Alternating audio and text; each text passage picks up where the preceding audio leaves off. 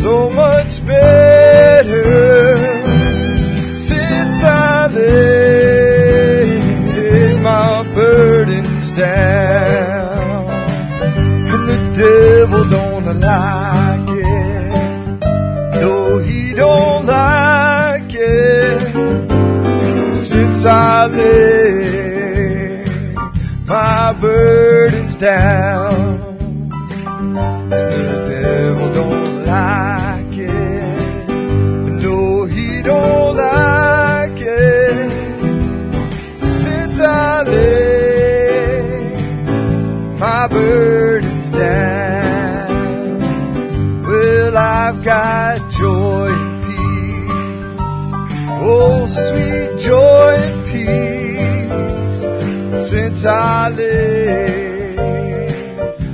My burdens down.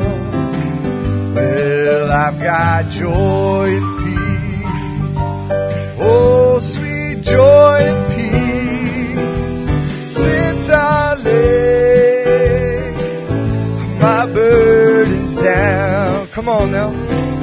Well, glory, glory. That's right. Hallelujah I laid my burdens down.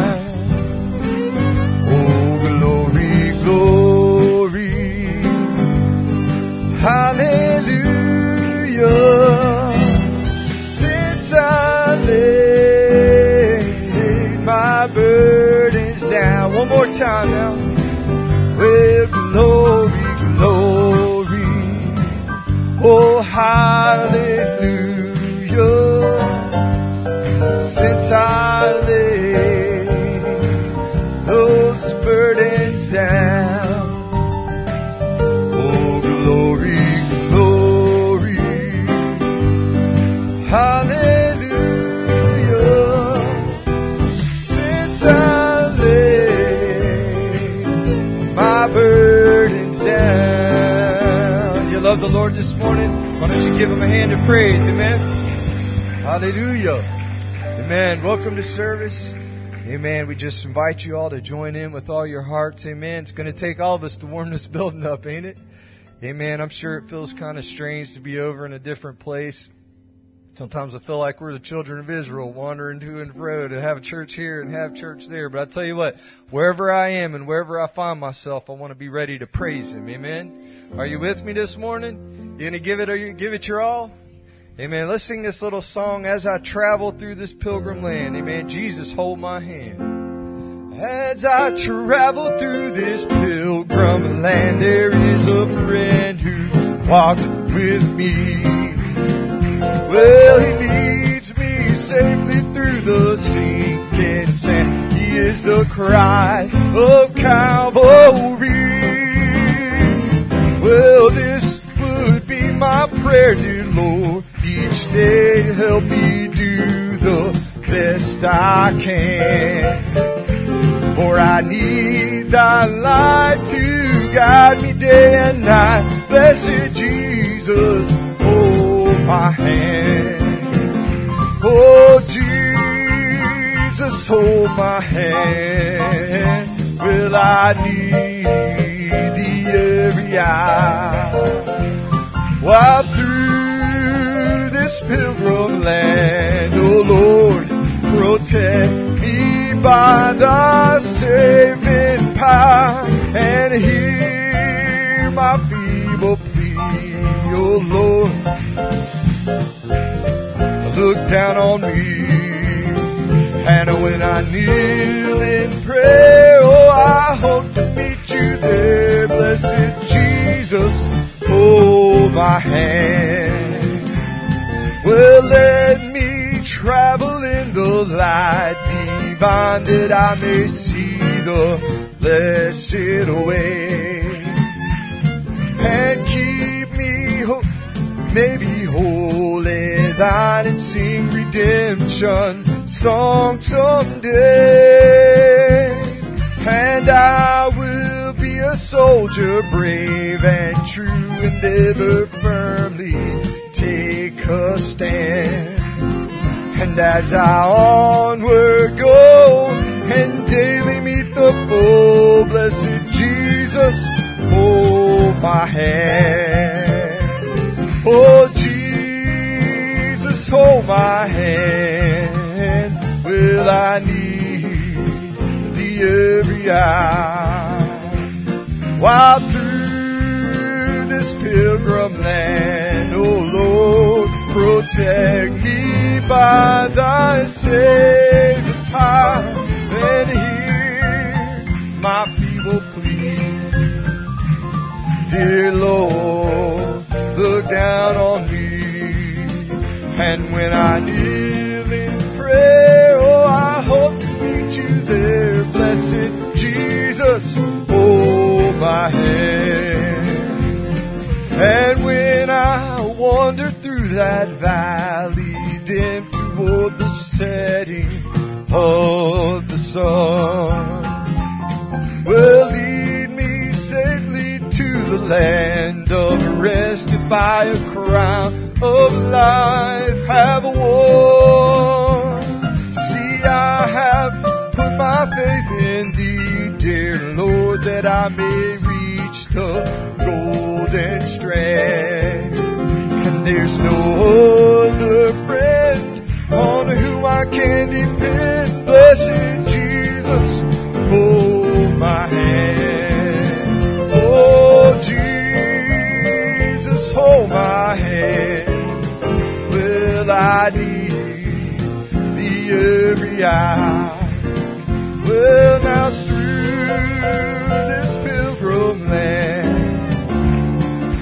protect me by thy saving power. Hear my feeble plea, oh Lord. Look down on me. And when I kneel in prayer, oh, I hope to meet you there. Blessed Jesus, hold my hand. Once again now. Well, Jesus, hand. I need the every hour. Well, now through this pilgrim land, protect me by thy saving power. Oh, hear my feeble plea. Dear Lord, look down on me. When I kneel in prayer, I hope to meet you there. Blessed Jesus, hold my hand. Amen. Do you love him? Glory to God. Hallelujah. Hold my hand, dear Jesus. Amen. Let's sing the song, If You're in the Battle for the Lord and Right. Well, if you're in the battle for the Lord and right, keep on firing line. And if you'd win, my brother, surely you must fight. Just keep on the firing line. Oh, there are many dangers that we all must face. If you die fighting, it is no disgrace. Coward in the service, he will So keep on the firing line. Well, you must fight, be brave against all evil. Never run or even lag behind.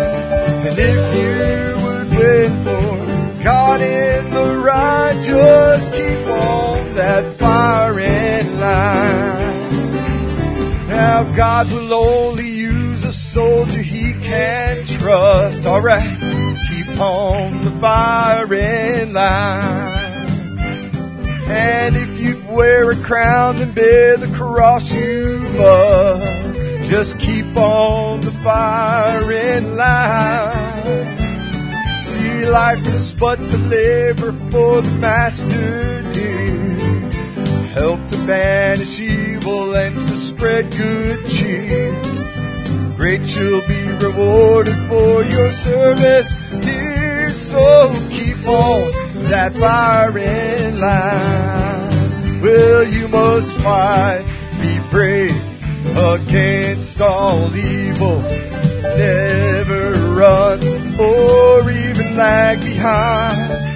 If you would bend for God in the right, just keep on firing line. Well, when we get to heaven, brother, you'll be glad. That's right. Keep on the firing line. And how we'll praise the Savior for the call we had. Just keep on the firing line.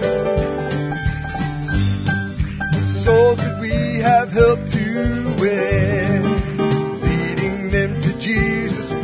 the of sin. With the shout of welcome, we will all march in. Oh, keep on the firing line. Come on, you must fight, be brave against all evil. I never run or even lag behind.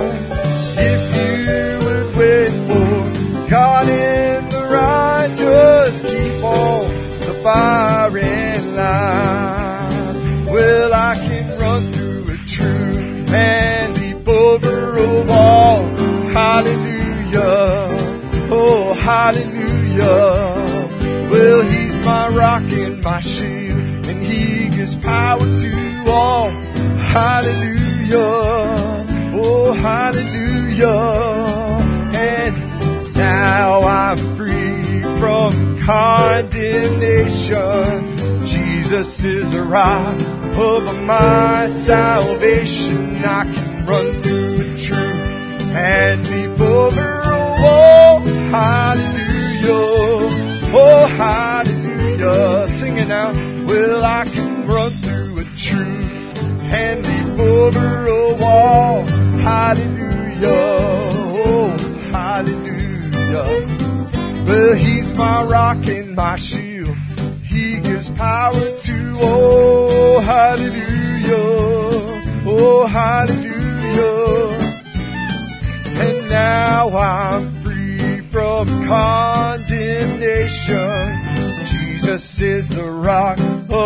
my salvation. I can run through a troop and leap over a wall. Oh, hallelujah. Oh, hallelujah. Come on, give him another hand of praise. Hallelujah. Praise you, Jesus. Hallelujah, hallelujah. We give you glory. Amen. Hallelujah. Let's sing, let's change the service just a little bit. We're going to sing the power of his love. Amen. Lord, I come to you.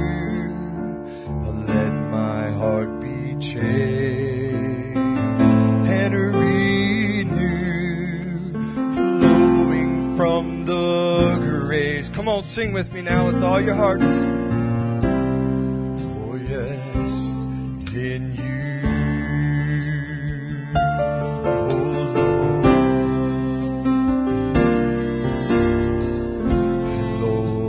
I've come to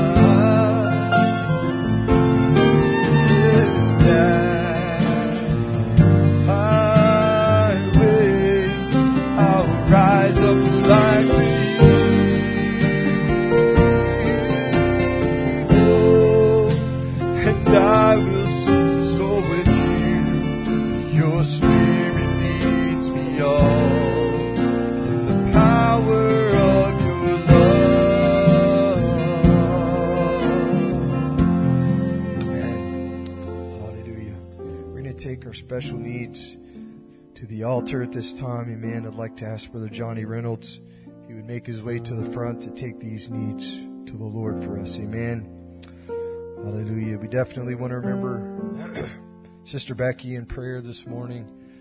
Uh, she's got the virus, and we just want to hold her up in special prayer that God would touch her body. Amen. Remember Brother Fulcher, Brother Ernest Fulcher as well.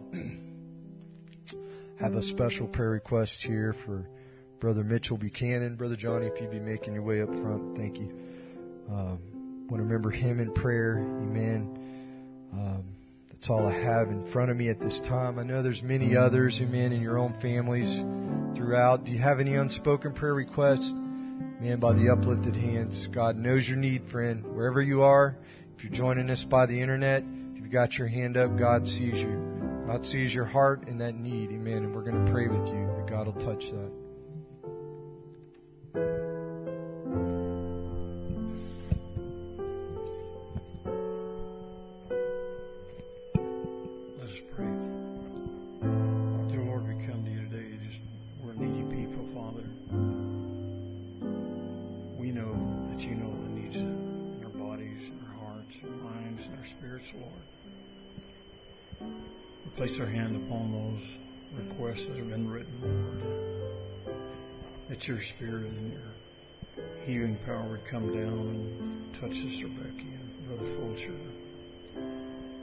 for each one that's absent today that wanted to be here but couldn't. Lord, we we just pray that your your peace and your spirit would fill their hearts, Lord. Father, we believe that your word is true, Lord, and that the word you placed in the mouth of our minister, Lord, each one of our ministries is effective, Lord, and will bear fruits in our lives. May you bless the service, Lord, and may each heart that's here, Lord, may you fill each need. We love you, Father, and we want you to know that you're all we need. We thank you, Lord, and may you bless the service, each one of us throughout the coming weeks, Lord. Strip the world away and let us worship you in truth. We thank you. In Jesus Christ's name we pray. Amen. Thank you, Brother Johnny. You can have your seats for a few moments. Amen. Let's sing the song together, Fill My Cup. Amen. Just want the Holy Spirit to come down and give us all a cleansing touch this morning. Amen. Fill my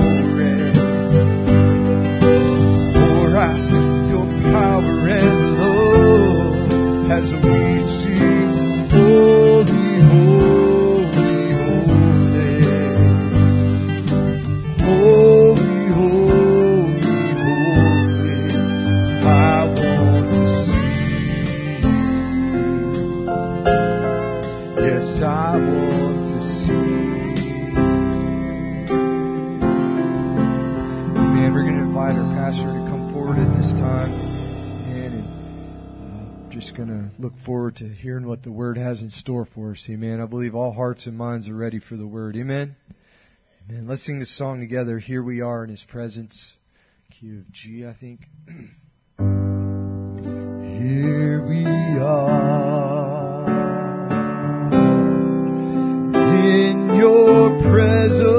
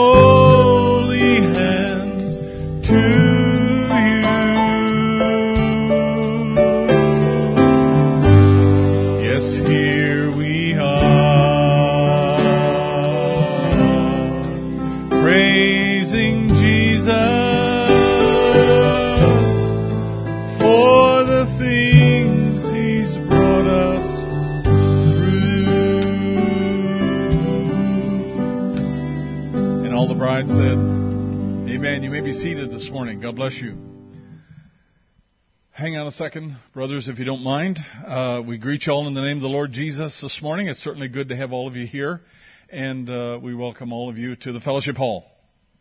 Actually, this is no more the fellowship hall. This is our new sanctuary, and uh, we're going to be in here for a little while. And I really do appreciate uh, the work that's gone into making it as comfortable and as nice as what we have. Uh, I mean, it could be a whole lot worse. We could be sitting on folding chairs and uh, brothers brought everything out, and uh, we appreciate that. And I came in this morning, and it sounded so nice. It just sounded really balanced and nice and warm, and uh, it was just such a nice presence that I came through the door there, and it was really great. Brother Jeremy, we appreciate that, and your crew, and, and John, and all the work that's been done to get us uh, in, into this place. Brother Tom was just saying to me that, you know, how many churches around the world would love to have a fellowship hall like this?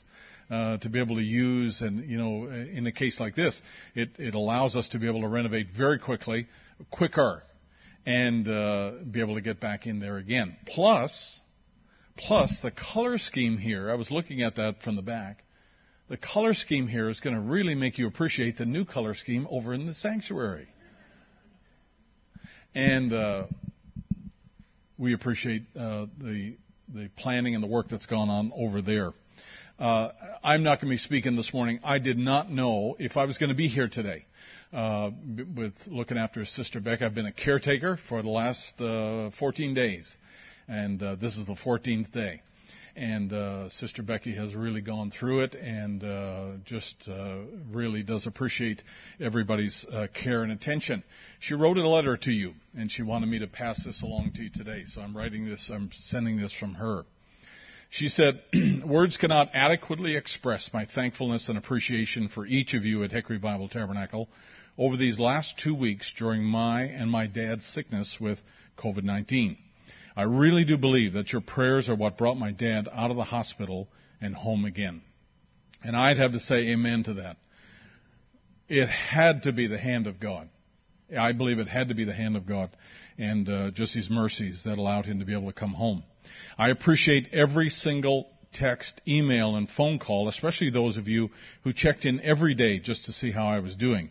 That meant so very much to me. The flowers were a definite bright spot during my week as well. Thank you all so much for being such a caring, loving, and especially a praying group of people. We both are still here today because of your prayers, Sister Becky. And uh, I would just like to underscore all of that and just say that we really do appreciate the help and support. And uh, you know, several of you said to me, "Hey, we're willing to take time off work to come up and do what we need to do." Uh, I was actually looking for jobs uh, for you for you to do, but uh, uh, we we managed fine, and we just by the grace of God we uh, we made it through over the last two weeks. But I would like to say this: last last weekend we had nobody to care for Brother Fulcher when he came home. Because he was still positive, considered positive, it's really hard to find a caretaker to sit with somebody who's positive unless they themselves had the sickness and got over it uh, and w- were within a space of three months. I mean, there's many people like the even at-home nursing uh, groups and so forth, they won't they won't even come into your house if you have a positive patient. So it was really really uh, a, a tough one for us, and we didn't know what to do. Uh, we were, I asked the doctor, and the doctor said, "Hey, I'm scratching my head. I don't know what to do." And uh, you know, we we were just pondering and wondering what we should do. All of a sudden, Sister Julia pipes up and sends us a text and said, "Hey, I'd be glad to come if you need me to help and sit with Brother Fulcher and blah blah blah." And came on Friday, stayed Friday, Saturday, Sunday, Monday, went home, and filled in that gap until he was considered safe for other caretakers to come. And never had met Brother Fulcher before, and lives to tell about it.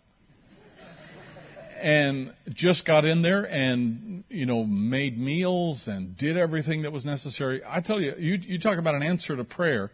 Uh, Sister Julia, that really was, and, and we can't express our thanks enough. We've done it many, many times. But, uh, you know, sometimes you're wondering, uh, you know, how do we get out of this? But there's one who watches over every situation, and he always has an answer.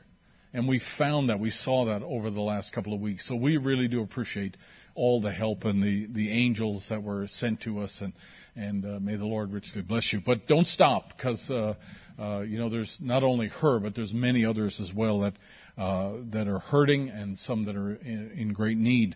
There's a, a, brother and sister Douglas who live in Bluffton, Ohio, up in Brother Ray Erickson's church, and they, uh, they brother um, uh, brother Smith is very uh, very sick. Brother Douglas, sorry, is very uh, sick and, and just really needs a touch. So they asked us to remember that this morning. Also, as well, if you could remember Brother Ron Spencer. And uh, Brother Ron had a, a spell uh, last evening and uh, had to go uh, be checked out, uh, but uh, he was uh, doing better today. And uh, they found the results, uh, the testing that they did, inconclusive. But uh, he certainly does need a, a touch from the Lord. Um, I wanted to say this as well. Uh, it's, it's great to have uh, some folks back who we haven't seen in a while, and one of them.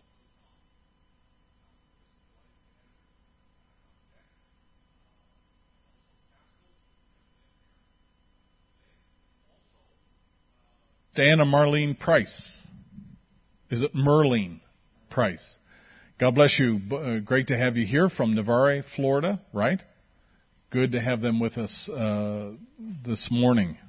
May the Lord richly bless them. Uh, we, I, I, just wanted to share this testimony, and I didn't do this publicly before, but uh, with uh, Brother Jeff Jackson, uh, who's in the back here today. Uh, Brother Jeff had some issues which were related to his thyroid and gone through a number of different things. And finally, they did a biopsy on it and did several extensive tests for uh, his thyroid. And when they um, when they uh, got to the end of their testing, and we were praying for Jeff, and we were just waiting to share that need, but uh, we were praying for Brother Jeff. And then when they got to the end of it, it was more of a medication issue, a complication or a side effect from a medication that he was taking. And so they've adjusted that. So Brother Jeff is uh, back on deck, and so we're very thankful for that, and didn't have to have any further uh, treatment on that issue. So we're thankful for that. We want to remember Sister April Grant, Brother Roger Gibbs, the Smiths. Uh, we also want to remember the Drums and Sister Greg, the Ivies who are away. uh, Sister Shirley, Sister Karen, Brother Brian, Sister Amber, who are not here today. Bill and Cindy Walters are in Florida, and uh, the Hughes, and we still have others that uh, haven't mentioned, but we want to remember uh, the rest of the body. And uh, as uh, Brother uh, Jaron said, we want to remember Mitchell as well. But uh, God is good, and we know that He answers prayer. We also know that He watches over us, and so we're thankful for that. Now, we don't have a, a one last thing. We, you, you know, we don't have a cry room in here. Uh, so if you want to cry, uh, you either have to cry quietly, or uh, you can see the deacons back out there. Uh, you know, we're just going to try to facilitate everyone who cries because in the sanctuary here, or in this sanctuary, it's loud. Uh, and everything is a little louder than it is in the, in normal sanctuary. So we understand that sometimes kids get, uh, you know, uh, out of sorts, and uh, we understand that. So if you have to slip out, uh, you can slip out there, and the deacons will uh, help orient you and uh, try to find a little spot there for you to get things settled, and then bring them back into the assembly as quick as we can, because we want to have them. Ideally, we want to have them in here, right? We want to have the kids in here. So uh, we we are going to have to make some adjustments. We are going to have to make some changes while we're in here. But uh, you know, you folks are very adaptable people and and uh, very cooperative and patient, and uh, we appreciate that very much. But hey, this is 2020, right? And if it's going to go, if, it's, if something's going to go haywire, it's going to be 2020. So it's going to be uh, change. It's going to be 2020. So we appreciate each and every one of you being here today. Why don't we stand to our feet and we're going to sing another little chorus. And uh, let's sing that one we were just singing. Here we are in your presence. And um, we're going to invite Brother Steve to come. And we don't often get Brother Steve uh, these days because he's uh, pretty busy. We're also streaming to his assembly up in Virginia uh, today as well. And uh, so he gets to minister to them and to our group as well. But uh, we are just trusting that the Lord will speak. Uh, it isn't so much the, the, the personality that really isn't it. It's God using the gift to minister to you. And so you have to think about it as, Lord, this is your gift and this is your word, and I'm just expecting and drawing on that gift this morning for what I have need of. And I'll tell you what, I, God is God is faithful, God is good. He knows exactly where you are, knows exactly what you're going through, and I can assure you, He loves you. He loves you more than you can ever imagine. So let's sing it again this morning, and we'll invite Brother Steve to come uh, today. Here we are.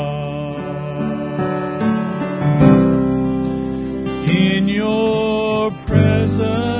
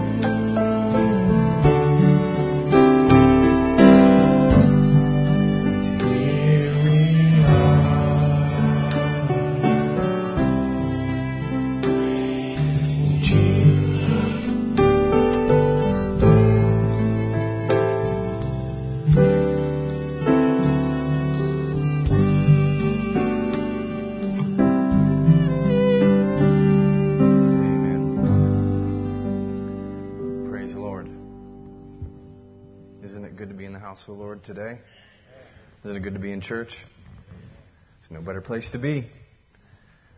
You believe that? There's really no better place to be. There's a lot of other places we could be, but I don't think there's any better place to be than in church. It's good to see you all. It's good to be here today. I'd like to ask you why you're standing, if you turn with me, thank you, musicians, I'd like to ask you to turn with me to Matthew, the fifth chapter. Matthew chapter 5, and I'd like to read in verse 13, starting in verse 13.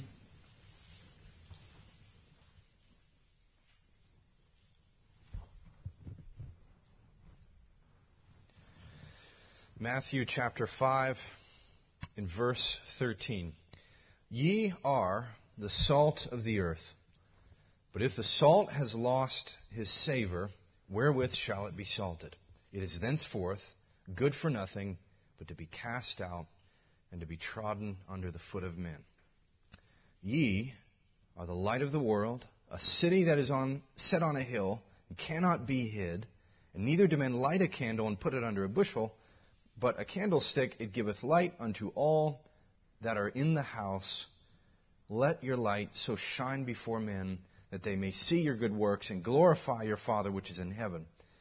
And think not that I am come to destroy the law or the prophets. I am come, I am not come to destroy, but to fulfill. For verily I say unto you, till heaven and earth pass away, one jot and one tittle shall in no wise pass from the law till all be fulfilled. Whosoever therefore shall break one of these least commandments and shall teach men so, he shall be called the least in the kingdom of heaven. But whosoever shall do and teach them the same shall be called great in the kingdom of heaven. For I say unto you that except your righteousness shall exceed the righteousness of the scribes and the Pharisees, ye shall in no case enter into the kingdom of heaven. If you'd bow your heads, let's pray. Gracious Heavenly Father, Lord, we are thankful for the, the word that you have given us, and we are thankful for the privilege to be able to live it out. And so this morning, we give these few moments into your hands, and we ask that your Spirit would have the preeminence among us. That you you speak to us as only you can in the way that we need to be spoken to.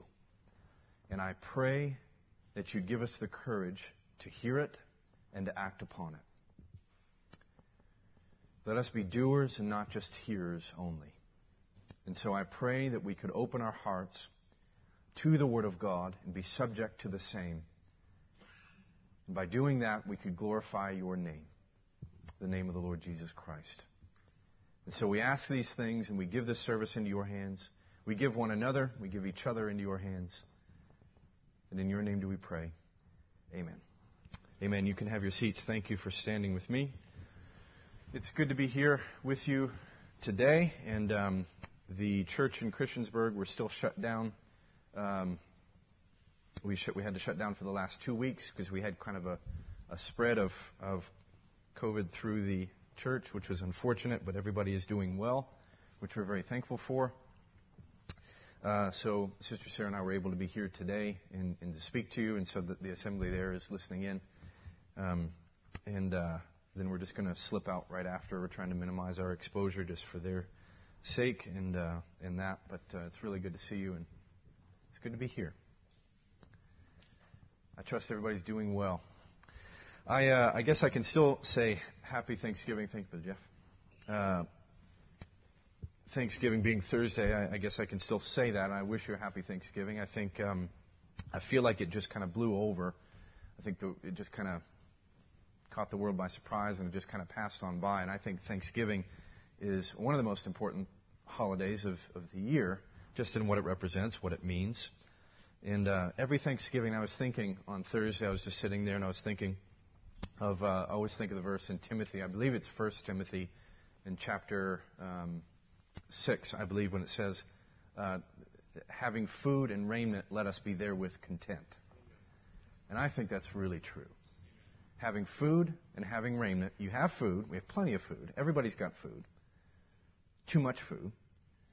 And having raiment, having clothing, we've all got clothes, be there with content.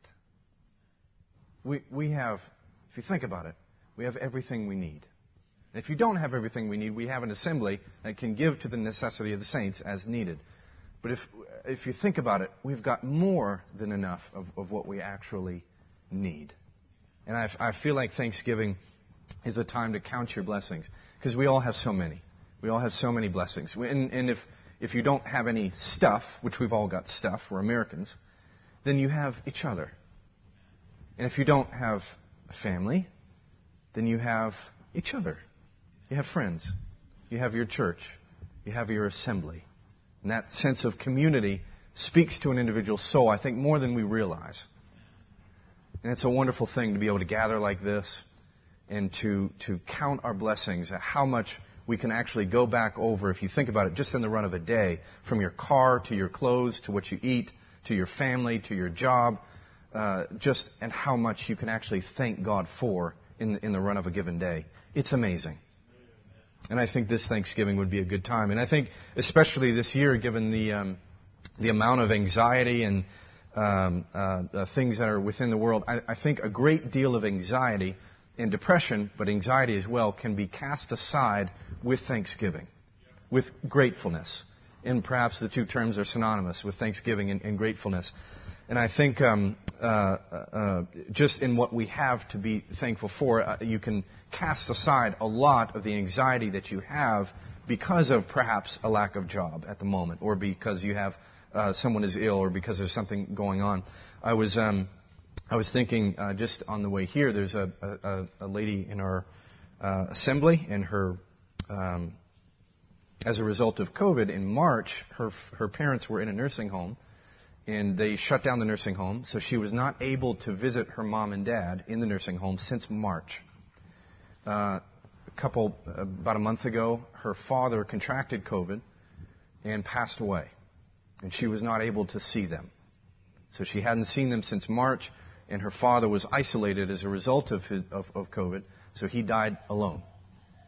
The very next week, her mother contracted COVID and also died. And I preached both of those funerals um, for those individuals, and I began to think about that sister. And um, when we think of COVID and the pandemic, for her, it's a very real thing.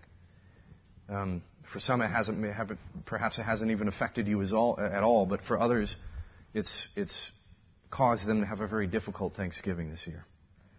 And, um, you know, I think regardless of what this year, 2020, perhaps has given to you, or taken away from you or brought to you, I think even in the midst of, of all of that, we should be the happiest people on the face of the earth. Because we have a hope that is greater than anything else that we can, we could possibly imagine facing. And that hope can carry you through. And that, that faith that you have, faith is sure, it's the substance of the things we hope for, it's the reality of the things that, that are not seen, it's the evidence so faith is, is sure, but hope is that trust and reliance that he who said he would, would, would do it. And we have every promise in the book. It's ours. I think we should be the most hap- that we should be the happiest people on the face of the earth. That's a very that's a strange statement to make in 2020, but it's true. It's really true. So happy Thanksgiving. Uh, I would like to uh, just jump into what's on my heart, and the, the, my, my assembly who are listening, they're probably um, going to say, Why on earth is he talking about that again? It's because I've had this thought on my heart uh, to the point that I can't, I can't get away from it, and oftentimes that will be the case, um, where the Lord will just be uh, pushing you in a different direction or a certain direction, uh, specifically concerning perhaps a, a few passages of Scripture, and that's what's happening to me. So uh, I want to go over this with you. If you don't mind, um, turn over to Ephesians chapter 5, and I want to read just a, a, a quick verse there. Ephesians chapter 5.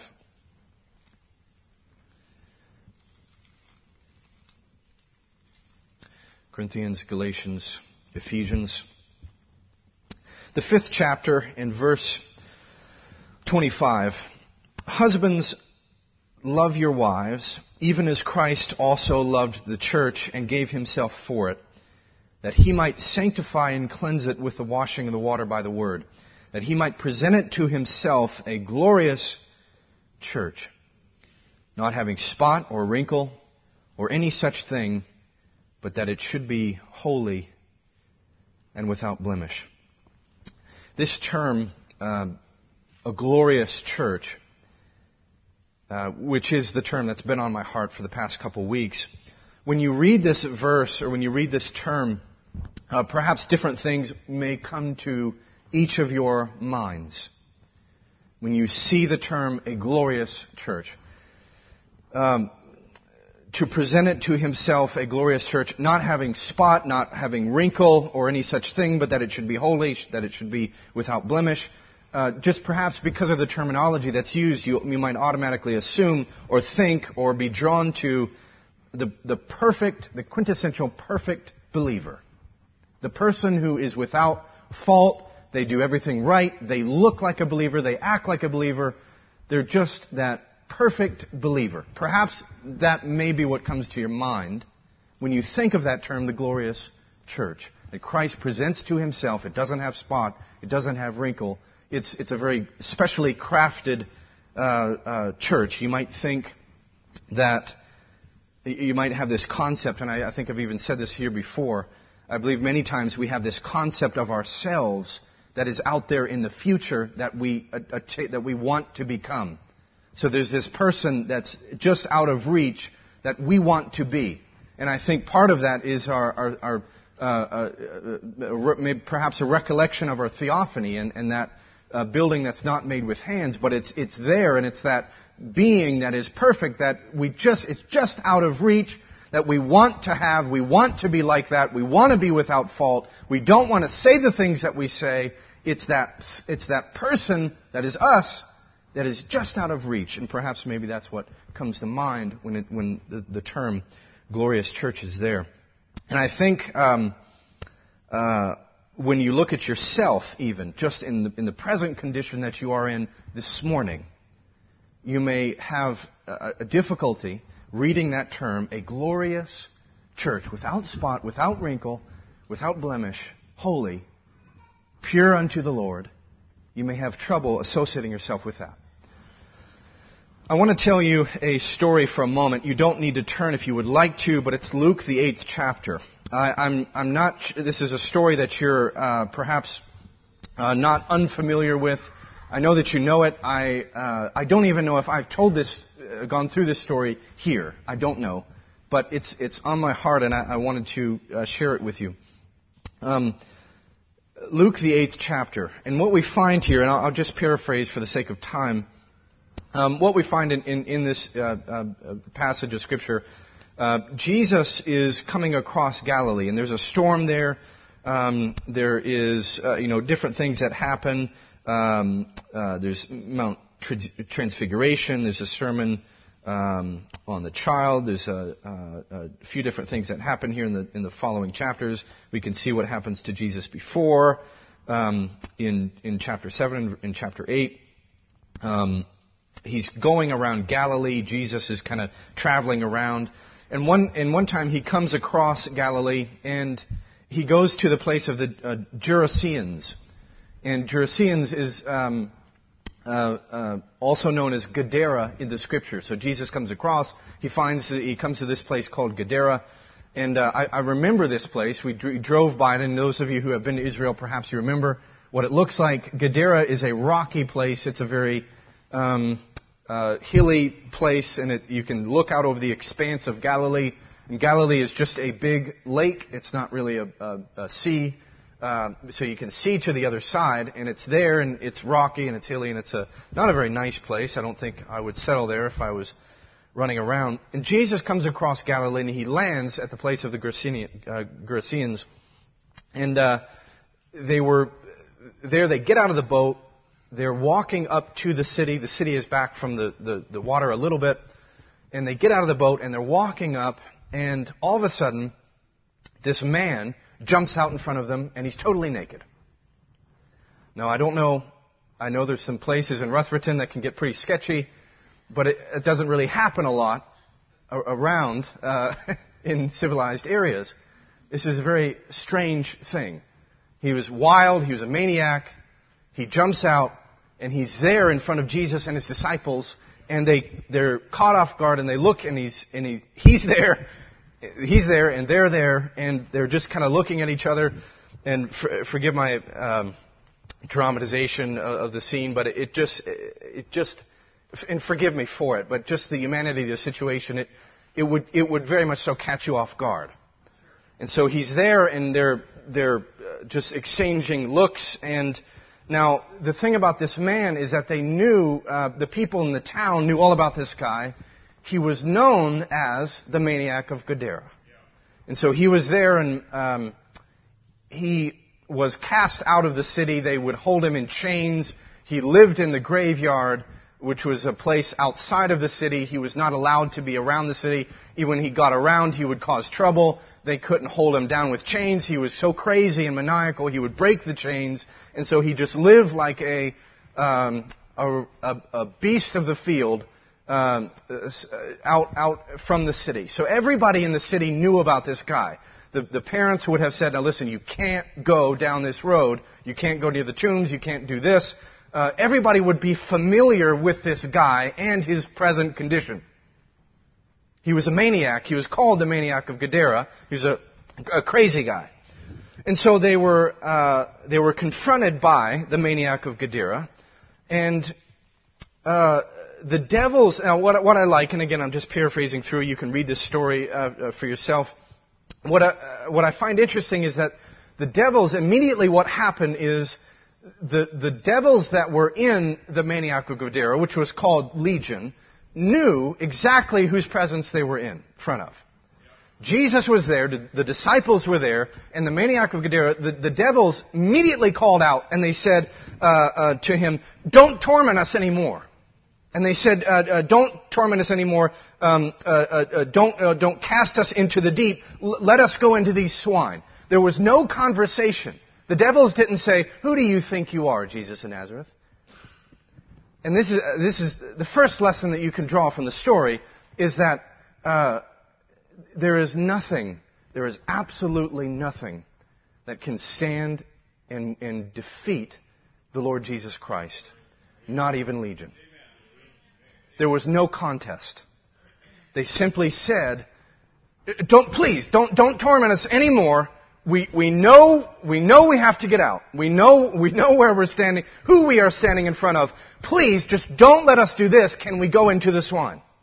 They immediately go after that. They, the devil himself and his demons are, are, are um, uh, uh, uh, very aware of who the person of the Lord Jesus Christ is. And it's no, it's no less, he is no less the same person today than he was then. And so Satan has no less, no more power today than he did then when he is standing in front of the Lord Jesus Christ. He knew exactly what they, they all knew exactly what they had to do. They said, we know we have to get out. Just please don't let us go here. Let us go there. So Jesus, he casts out the demon. And, uh, this, this man was bound by these demons for a very long time, and we, we see him here. Brother Branham, he says in 1954, in the resurrection of Jairus' daughter, which Jesus would leave this scene with the maniac of Gadara and go back across Galilee and then heal Jairus' daughter. So this is why this story was brought up. But Brother Branham says this, he says, the night before that or two, he crossed the sea and the disciples had been very weary, and he had stilled the sea for them, crossed all the way over into Gadara, where there was a maniac taking the chance of crossing the stormy sea when the devils of the sea swore to drown him that night. But he went over there at the cry of one person. He w- Jesus went over there at the cry of one person. One poor maniac lost his mind, perhaps a good man at one time, walked upright before God before, but probably got into the wrong crowd, might have started drinking or something, and he lost his mind.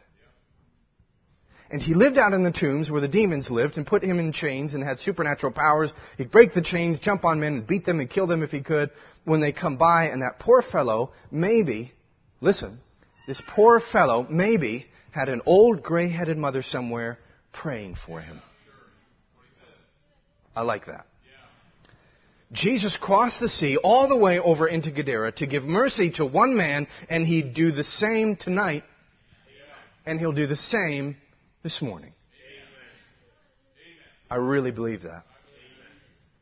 Because of the prayers of, of, Brother Branham was paraphrasing, he said perhaps because of the prayers of a, of a mother, pulled Jesus over to that place and healed him from his, from his troubles. He would do the same then. He will do the same this morning. He's, I believe he's here right now to touch you, to, to understand what you're feeling, and He can help you to overcome what you're dealing with. There's not even Legion can stand in the face of Jesus Christ and win. He's powerless in that presence. And if you have the Lord Jesus Christ on your side, then what weapon that's formed against you could possibly prosper? So Jesus, he casts out the demon and he goes, uh, he, he, goes on his way. The swine go into the water and they go over the hill. Um, our, our, tour guide that was there in Israel, he said something to the effect of, he said, this is most likely the place where this would have happened because in, in uh, uh, um, you know, placement of the city and of the place where the tombs were and etc. This is most likely the place it would be. And it was just a big cliff and the, the, the swine, they go into the swine and the swine go over the, um, uh, the mountain and uh, and they die. And everyone, uh, there was a few people that had witnessed this. Um, the disciples obviously had witnessed this, uh, but there were obviously going to be a few people that were there at the dock because it was a Galilean city. So obviously the the dock was very important, fishing. So there would have been uh, travel back and forth. So when the, they were going up into the city, this man jumped out in front of them. So obviously there would have been some people that, that had seen it. So what happened is that everybody that had seen the, the healing take place bear in mind, this is the maniac of Gadara, as we know him. He's a crazy person. He's very well known in the city. He's healed miraculously, and or, or so they think. And so he goes. Uh, uh, people go into the city and they say, "Hey, this happened. Jesus of Nazareth is here, and he healed, or apparently healed, the maniac of Gadara." So they all say, "Wow, that's amazing. Let's go and see." So they go and see. It's the attraction on the mountain. And so they go and see and they look at it and they behold Jesus and he's there and the maniac is there. He's clothed now. And he's sitting there and he's probably sitting at the feet of Jesus and they're all talking and, and discussing back and forth and different things. Um, I imagine some of the disciples would have gone and gotten supplies. I have no idea, but I'm just, just telling the story as I would see it. Um, and the people uh, get, get themselves um, the people that had seen this happen, they get themselves worked up to a point where they're scared. So they see the maniac there and he's normal. They've never, perhaps there's generations in that town that had never seen this guy normal. And so they're looking at him and they're looking at Jesus and they're looking at the disciples and they're looking at the flutter of all the things that are happening and they're saying, this is, there's something weird about this. This is not right. And so they say, listen, you have to go. Just, just leave. This is great. You know, this is awesome. Just, just get back in your boat and go. And so he does. He gets back in his boat and they go and they heal Jairus' daughter. He's pulled over to another city. But before he goes, this is the interesting thing that, that happens, and I, I want you to see this. In verse, uh, if, if you have it open, it's verse 38. And it says, Now the man out of whom the devils were departed besought him that he might be with him, and Jesus sent him away. In other words, the maniac of Gadara, now just a normal guy, comes to Jesus and he, he uh, it says that he uh, departed, he besought Jesus that he could be with him. So he said, Jesus, make me a disciple. I would like to follow you. I'd like to go with you. This is, I, I mean, I, I just can't describe to you what, what has happened in my life now. Please, can I follow you and can I come with you? And Jesus says this. He says, return to thine own house and show how great things God hath done unto thee. And he went his way and published throughout the whole city how great things Jesus had done unto him. He says, Jesus, I want to be a disciple of yours. Can I follow you and can I come with you? And Jesus says, Absolutely not. No. What I want you to do is that I want you to go back into your city and I want you to live a normal, everyday human life. What I want you to do is that I want you to tell everybody what has happened to you. This, the, the, scripture, what it, what it says here is the Greek word uh, kerusso. I believe I'm pronouncing it right. I just like to say the Greek meanings because it makes me feel smart. And it means to publish. It means to herald, to proclaim, to preach. He says, go back uh, throughout all the city and the whole city and show how great things thou hast done. And he published throughout the city what God had done for him. So he went back into the city and he preached. He lived his life. He was a normal, everyday guy. He's asking to be a disciple of, of Jesus Christ, and he says, absolutely not. No, go back to your city, to your town, to your home, work a normal job, live an everyday life, but tell people what I have done for you.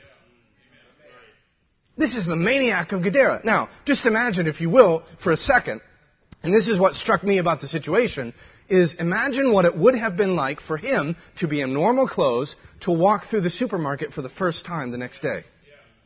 Imagine how everybody must have looked at him. Now, keep in mind, this gentleman had been fully restored. He had experienced a true and genuine restoration. And imagine the stares, the awkwardness, the feelings, the mothers pushing their children off. They're still not certain about him. Keep in mind, this town had just rejected Jesus and sent him away. And Jesus said, I want you to go right back, live a normal life in that town. Not in a town that's going to accept you. I want you to live in that town and I want you to proclaim what I have done for you. And so he does. And he, he publishes it, he proclaims it, he preaches it throughout the entirety of the city. Imagine how he must have felt. The loneliness, I'm sure his family, if he had one, was uh, equally as, as cautious around him. His friends, which are now probably uh, non-existent, were now going to just push him back a little bit. They're not sure, they're not certain. It's great. I think it's a wonderful thing that's happened to you. It's just not for me. So just, I'm sorry, just keep your distance. Nobody would invite him over for parties. Nobody would have him over for, for coffee. He was just, he was an outcast. It's amazing. Let me ask you a question. What is the one thing that you won't be able to do when you get to heaven? The one thing that you will not be able to do when you get to heaven is share the good news of Jesus Christ with someone who has never heard it. You can do a lot of things, and you will be able to do a lot of things, and I will be doing a lot of things in heaven. But one of them that you will not be able to do is to share the gospel with someone who has never heard it to share the good news of Jesus Christ and the message of the hour and what it has, essentially, how it has changed and transformed your life to someone who knows nothing of the goodness and of the grace and of the mercy of the Lord Jesus Christ. That is the one thing that you will not be able to do on the other side. You can't witness. And that's why we come to uh, uh, Matthew chapter 5. And, and even uh, uh, this is why the very last commission that Jesus gives to his, to his disciples in Matthew chapter 28 is uh, um, uh, All power is given unto me in heaven, and go ye therefore unto all nations, baptizing them in the name of the Father, Son, and Holy Ghost, and tell them to observe all of the things that I have commanded you. I, lo, I am with you always the very last thing that he tells the church is to go into every tongue and nation, and I want you to tell them of the goodness of Jesus Christ. The very last thing that Jesus says to us is a commission to us to share the gospel. Brother Branham, he says in 1954, looking for Jesus, there is a mission of the church is to preach the gospel, to demonstrate the power. Oh, we've passed tracts and everywhere, but that ain't what, what it takes. It takes the power and the demonstration of the Holy Ghost truly. Now watch that. That is the commission of the church, 1960 in the Philadelphian church age. God never did tell us to build churches and never did tell us to make schools. Listen to this. They're all right. God knows we need them, hospitals and so forth. It's His program. So He never said, now, we, ha- we don't need to build churches and we don't need to build hospitals, we don't need to build schools. He never said that. He said, God never did tell us to do that. They're okay. Then he goes on to clarify, but the commission of the church is to preach the gospel of Jesus Christ. Amen. It is, it is the, the, uh, the very evidence of the, re, the um, the, the, receiving of the message of the hour, as we see in Revelation chapter 10, 8 through 11. We, we tend to stop and focus on Revelations 10:7, which is when the mysteries of, of the, the seventh angel shall begin to sound. The mysteries should be finished. That is the uh, receiving of the message, that is the call to the bride of Jesus Christ. But it isn't just the call, there is an, also a response to the call there is also an action that comes as a result of the receiving of the message of the hour, and that is Revelations 10:8 through 11, which is, I, I, John, took the book, I ate it, and it was in my mouth sweet as honey, and in my belly bitter, and then he prophesied to the nations of that which was just happening, which is the redemption story of the bride of Jesus Christ. So the very result of receiving the message of the hour and receiving the Lord Jesus Christ is to go to those who have never heard it and to say, I want to tell you about something that has totally changed my life. I want to tell you about something that has, it, it, it has altered history as we know it. It's altered, it's altered my history as I know it, I can tell you that. But it's also altered history as, as a whole. And let me tell you about it. That is, that is exactly what happens when you receive the message of the hour. He says to the maniac of Gadara, he, he says, I want you to go back and I want you to live a normal life. He didn't say, now I want you to go back and I want you to, to preach this specifically, I want you to do this and this and this and this and this. He said, just go back and be you. He says, go back and be, better said, the new you. He says, go back and live a normal life. You might say, why, why Steve, are you, are you talking about this? Part of me doesn't even know. Uh, uh, uh, uh, witnessing and, and, proclaiming the gospel, but I, I, will also tell you this, and this is what is so strong in my heart.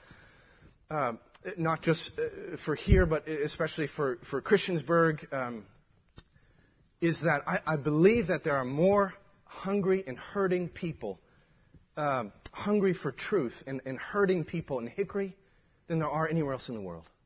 We should focus on, on other nations, but I believe that Hickory I believe that Morganton, I believe that Lenoir, I believe that Gastonia, I believe that Charlotte, they need to hear the gospel of Jesus Christ more than anybody else. I believe that we're surrounded. I believe that there's more people within 10 miles of a radius of this place that need to know what it, what it feels like to experience the goodness and grace of God than anywhere else in the world. And thus we come back to our text, which is Matthew, the fifth chapter.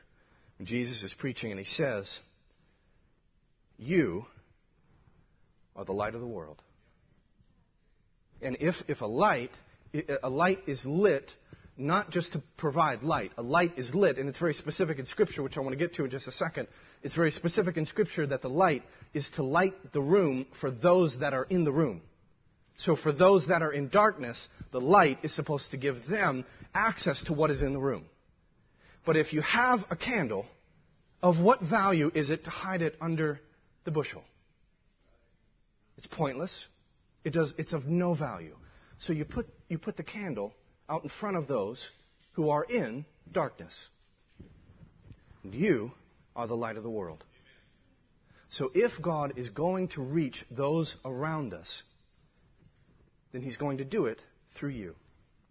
Now, if you just take, just for a moment, all the hope and, and the goodness and the grace and the love of God that has been shared to you and been given to you, and you have the greatest message that has ever dawned the face of the earth, you have that. You, you not only have that, you have the life of Christ that is living inside of you. It, it has changed you, it's helped you, it's, it's given you uh, the, the courage to keep going. It's given you the ability to put one step in front of the other when you didn't see how you could possibly do that. Life is hard. Life is hard in 2020. Life was hard also in 2019, in 2018, in 2017, in 2016. And yet you're still here. You're still serving the Lord. You're still putting one foot in front of the other. That is nothing but the, the glory and, and the grace of God in your life. And to, to, to have someone else who has never experienced that breaks my heart. I'm always reminded of a story. Brother Billy Paul said, uh, he was in his dentist's office one time in his town, very familiar with the Branham family. And uh, he was there, and the dentist uh, comes in, and he uh, he was waiting for his checkup. Um, horrible few minutes if you've ever experienced it. After you get done with the dentist uh, or the the, um, the hygienist, and then they the dentist has to come in and do. I don't even know what he does, but he does something in your mouth again. And so that that's happened. Brother Billy is uh, uh, sitting there and he's, he's waiting. The dentist comes in and he's got a message book in his hand. And he comes in and he's standing there and he's like, uh, he, he just comes in front of Billy Paul and Brother Billy Paul is laying there. and He's like, Billy, is this your dad? Is this your dad? And Billy Paul said, Oh, yeah, it is. And he, and he said, the dentist just threw it down. And he said, How come you never told me about what he preached? How come you never told me that was your dad? Billy Paul said he felt just so small. He said that moment changed him because he realized someone who was so close to him and he never even he never even told him about the message of the hour. It's an amazing thing. Brother Branham, he says this in 1961, the greatest news flash in history. Now listen carefully. He says, now, he has come in the form of the Holy Spirit, and not to the church, but to the elected church. And we, the church, is to take him to unbelievers. Now, I've said this here before. I'll just paraphrase it just for the sake of time. Um, we know that the, the, true church of the living God is, are, are, those who are baptized into one spirit. Those are, those are they who have the Holy Ghost. They are filled with the Holy Spirit, and they walk in, in, in the light of the day. As the scripture said, you walk in the light as he is in the light, and Christ is in his own word. And if you take the word and you mix it with man's theology, you have, essentially, you have serpent seed. It doesn't produce the life that God intended it to produce. Only the true, unadulterated word can do that. And so we have the unadulterated word, which we have been restored to through the prophet Malachi 4. It is a restorative work. It is not a reformation. It is a restorative work. So as a result of being restored to that work, we are in a position where we can realize our true identity in Jesus Christ and assume the fullness of the Word in our own lives, which is the baptism of the Holy Ghost. And so when we receive the baptism of the Holy Ghost, we are baptized into one Spirit as He is. That's the message in, in 15 seconds. And, and that is that church, the true church of the living God.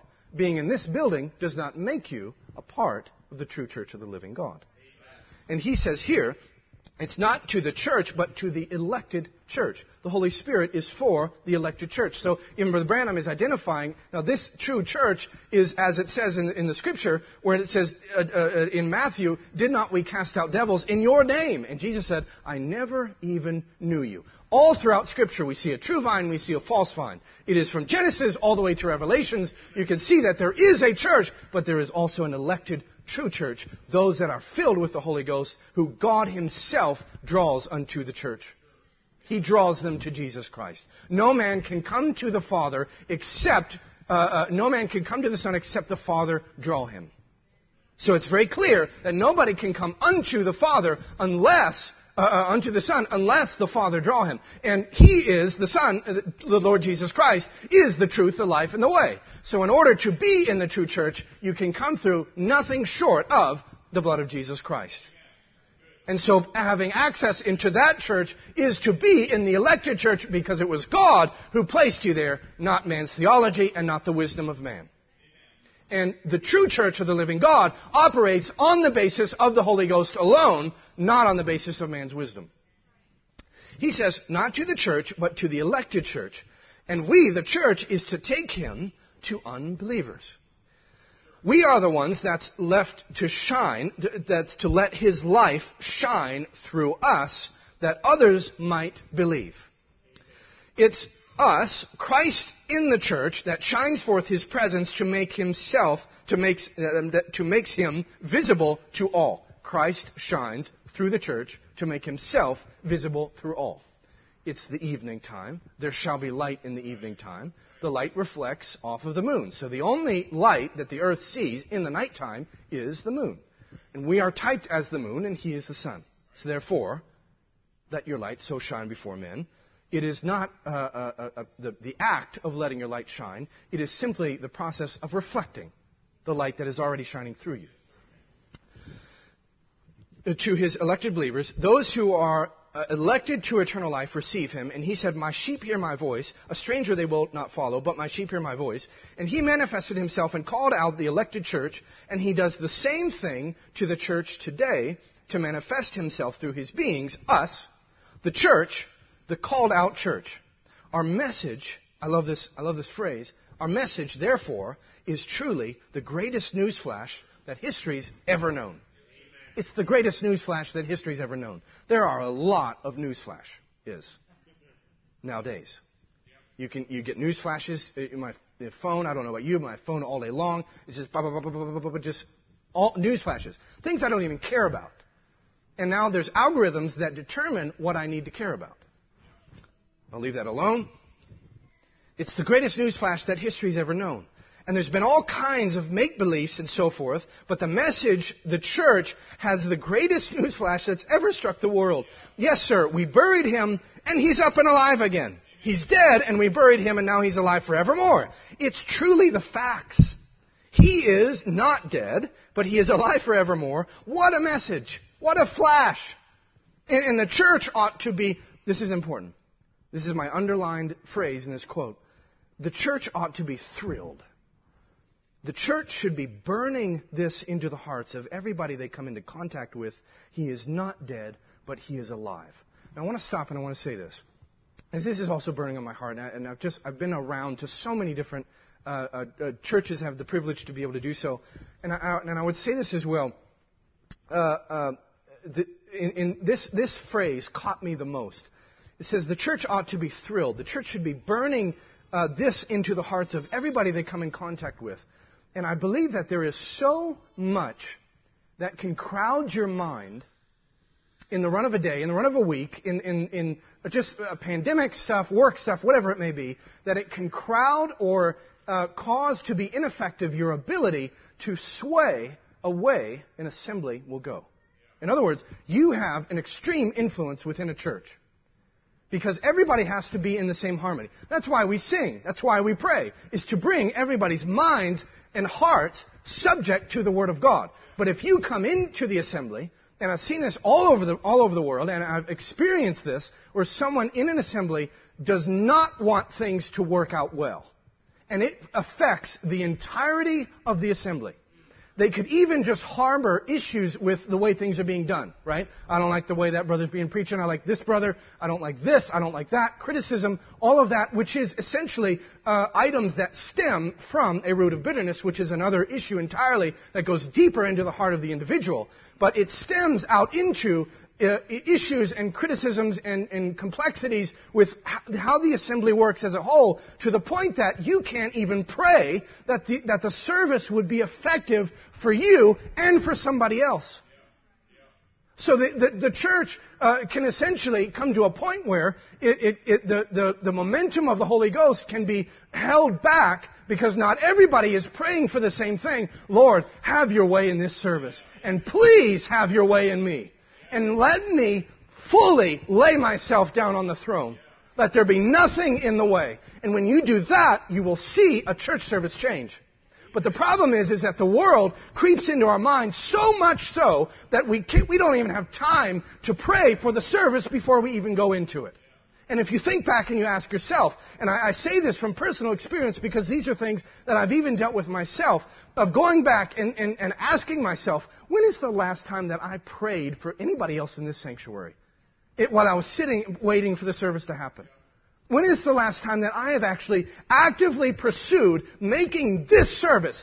Forget about next week, forget about last week. This service today. When is the last time that I've sat and prayed for a service that I am currently in, that Lord, you would have your way, that your presence would be made known, that we'd feel the effects of being message believers?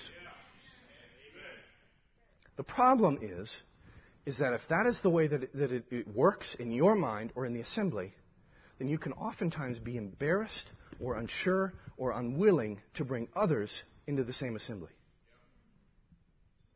And I've seen this many times. People essentially don't witness because they don't want to bring them to church. They're embarrassed, they're ashamed, they don't want, they don't want them to experience it. And, and it it's very different. Our service, if you go to, you know, Hickory Bible Church, is very different than Hickory Bible Tabernacle.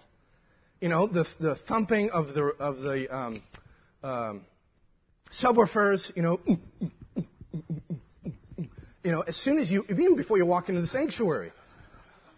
You know, and that, that can really get people hyped up, and that's really, and then when people come here and they sit and everybody's, you know, just and I, I, forgive me, but I, am just, again, I'm, I'm, just speaking from the, the way that I've, I've felt myself acting in the past.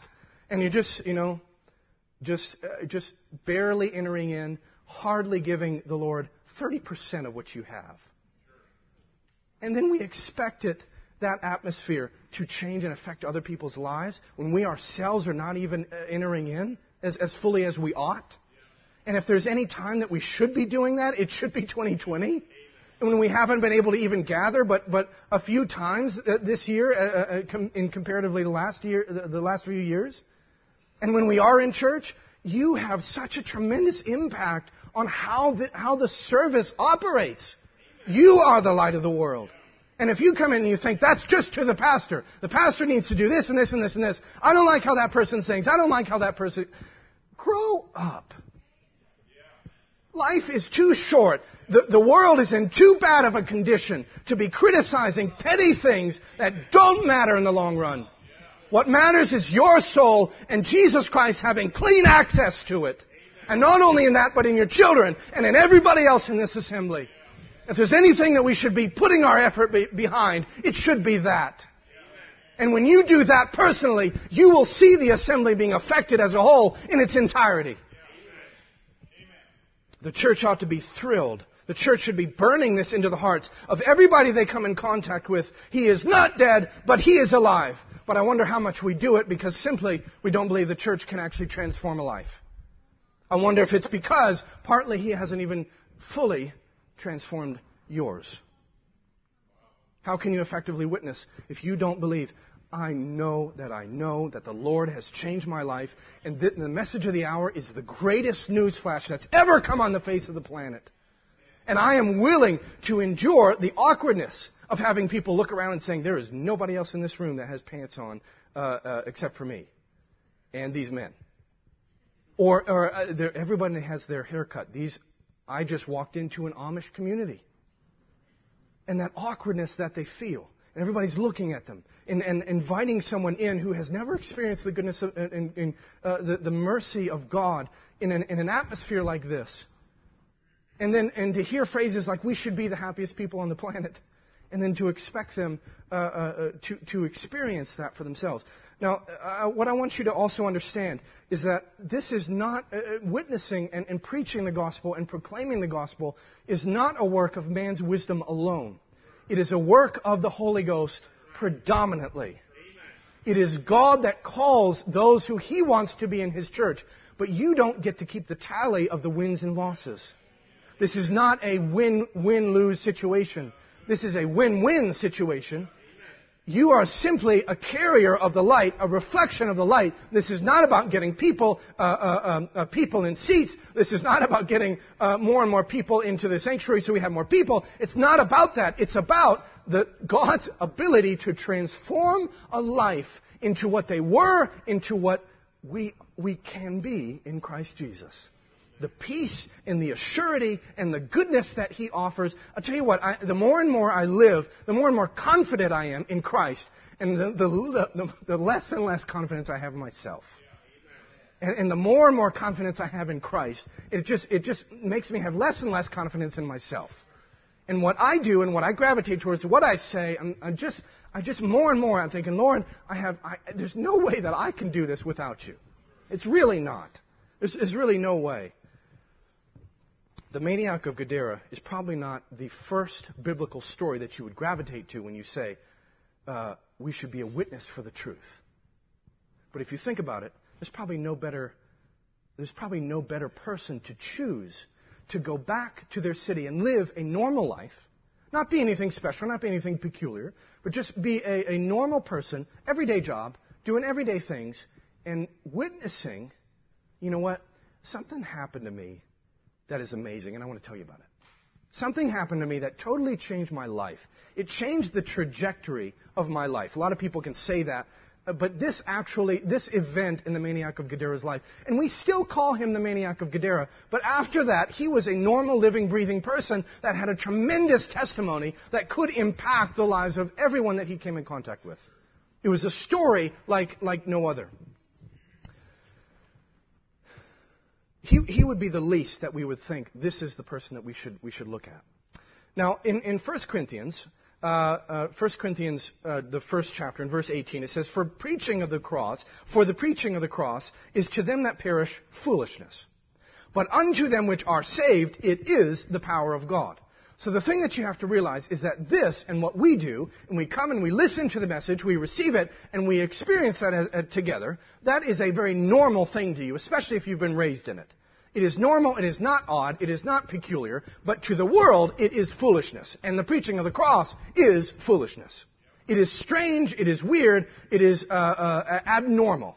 So if you are to witness to someone and say, hey, come to church with me. Uh, you know, this is how we do it. We just sit in, you know, sit in church quietly.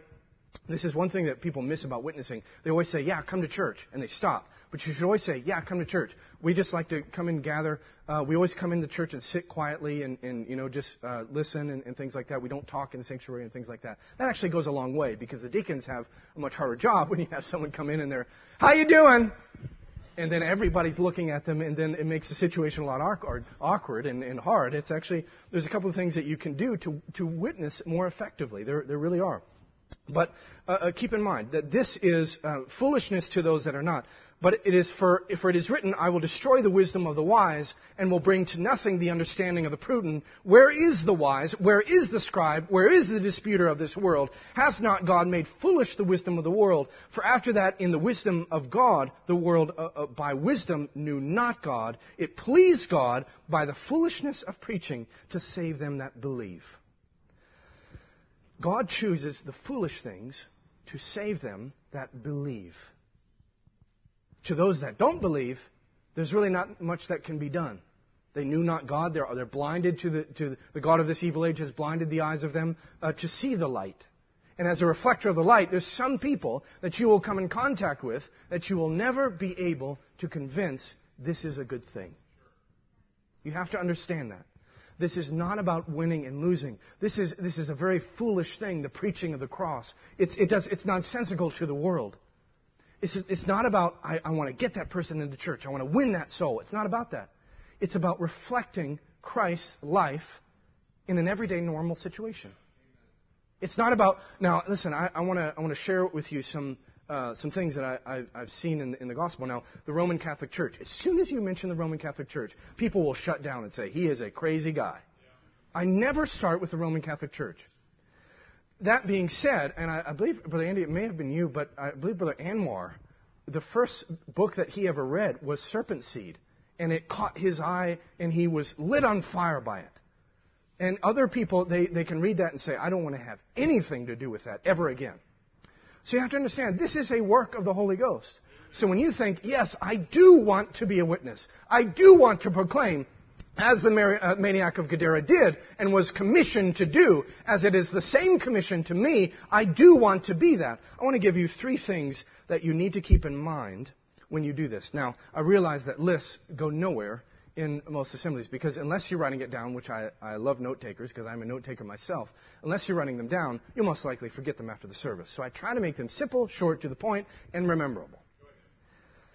Number one, this is the thing that you have to, have to keep in mind with the awareness and the realization that you are the light of the world. You are Christ's life displayed to a dying, forsaken world. You are the only mercy and grace that they will ever experience. Think about that for a second. We say the, the, the, the, what is, when we think in terms of what has the message of the hour done to you, it should cause you to realize. Brother Branham said we should be after, we should be uh, uh, after winning souls. And he said it should cause you to, to come to a place where you think, I, I want to express the word in my everyday life. I don't want to be just a, a listener and a, and a hearer. I want it to have an actual effect in my life. I want it to do what I what what preachers say it can do. I want it to to do in me what what everybody says it has the power to do. And when you have that desire, and the, the Lord, I believe that is something that the Lord can deal with. But I believe that the, the, the thing that we have to understand, and this is number one, uh, uh, is in, in, in, sharing the gospel. And, and these are things that I my, myself keep in my mind. So I'm just sharing them with you. This is not a, a, um, you know, one and done list. I'm a list person. This is what I do uh, in my head. So I'm just uh, giving you a glimpse into my head. A glimpse, because you don't want to go too far. Sharing the gospel, number one, you have to be yourself. Now, here's the caveat 1963 and influence. But that's the reason the Holy Spirit, such a definite must in this day, because it is the one that lives your life. You don't live it yourself, it's Christ in you. Then, after you have received the Holy Spirit, and if He doesn't have the preeminences in your life, then you just remember you haven't received the Holy Spirit. Because if He is in you, He'll live His own life. It's, you're no more your own, you're dead, and your life is hid in God, Galatians 2.20 uh, through Christ and sealed by the Holy Ghost. So there is no way at all for you to be yourself no more what you were. So when I say be yourself, you need to be who Christ has made you to be. There's a lot of aspects about yourself that the Lord is still working on as a Holy Ghost filled believer, uh, uh, believing the message of the hour in the last day, he, it is a constant work of the Holy Ghost to bring you into the likeness of the Son of Jesus Christ. He is constantly perfecting and working on you and changing you and molding you into His perfect will that, he, that is His Word. And so that, that constant effect, that constant moving is bringing you where you need to be. But today, God has you where He wants you to be. So be yourself. A lot of people say, I, I, you know, I'm not as perfect. I never received as big an experience as the maniac of Gadara. And I guarantee you, you probably never will. But you have to understand that the Lord has done something for you. First of all, He's put you in this room today. As tired, as, as uh, exhausted, as um, uh, whatever it may be, as, as anxious as you are today, as apathetic as you are today, He's put you here. You may not care, you may not, you may not really want to reach out and grab more of the Lord Jesus Christ, but He has you here. And who you are today, that is where He wants you to be right now.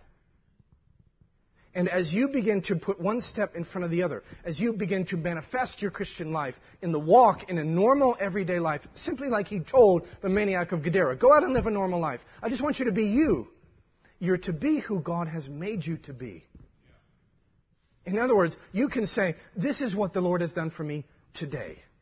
This, I, I, and, and when you express that, when you hold to, and, and, and uh, this is also the other, the other element to being yourself.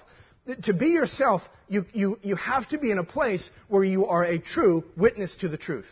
If you live a double life, people note that. People note that. And I, what, I've, what I've really learned in my life is that if you hold true to the principles of, of, of the message of the hour, if you hold true to the principles of Scripture and live a clean and pure and holy life, then people will note that in your life.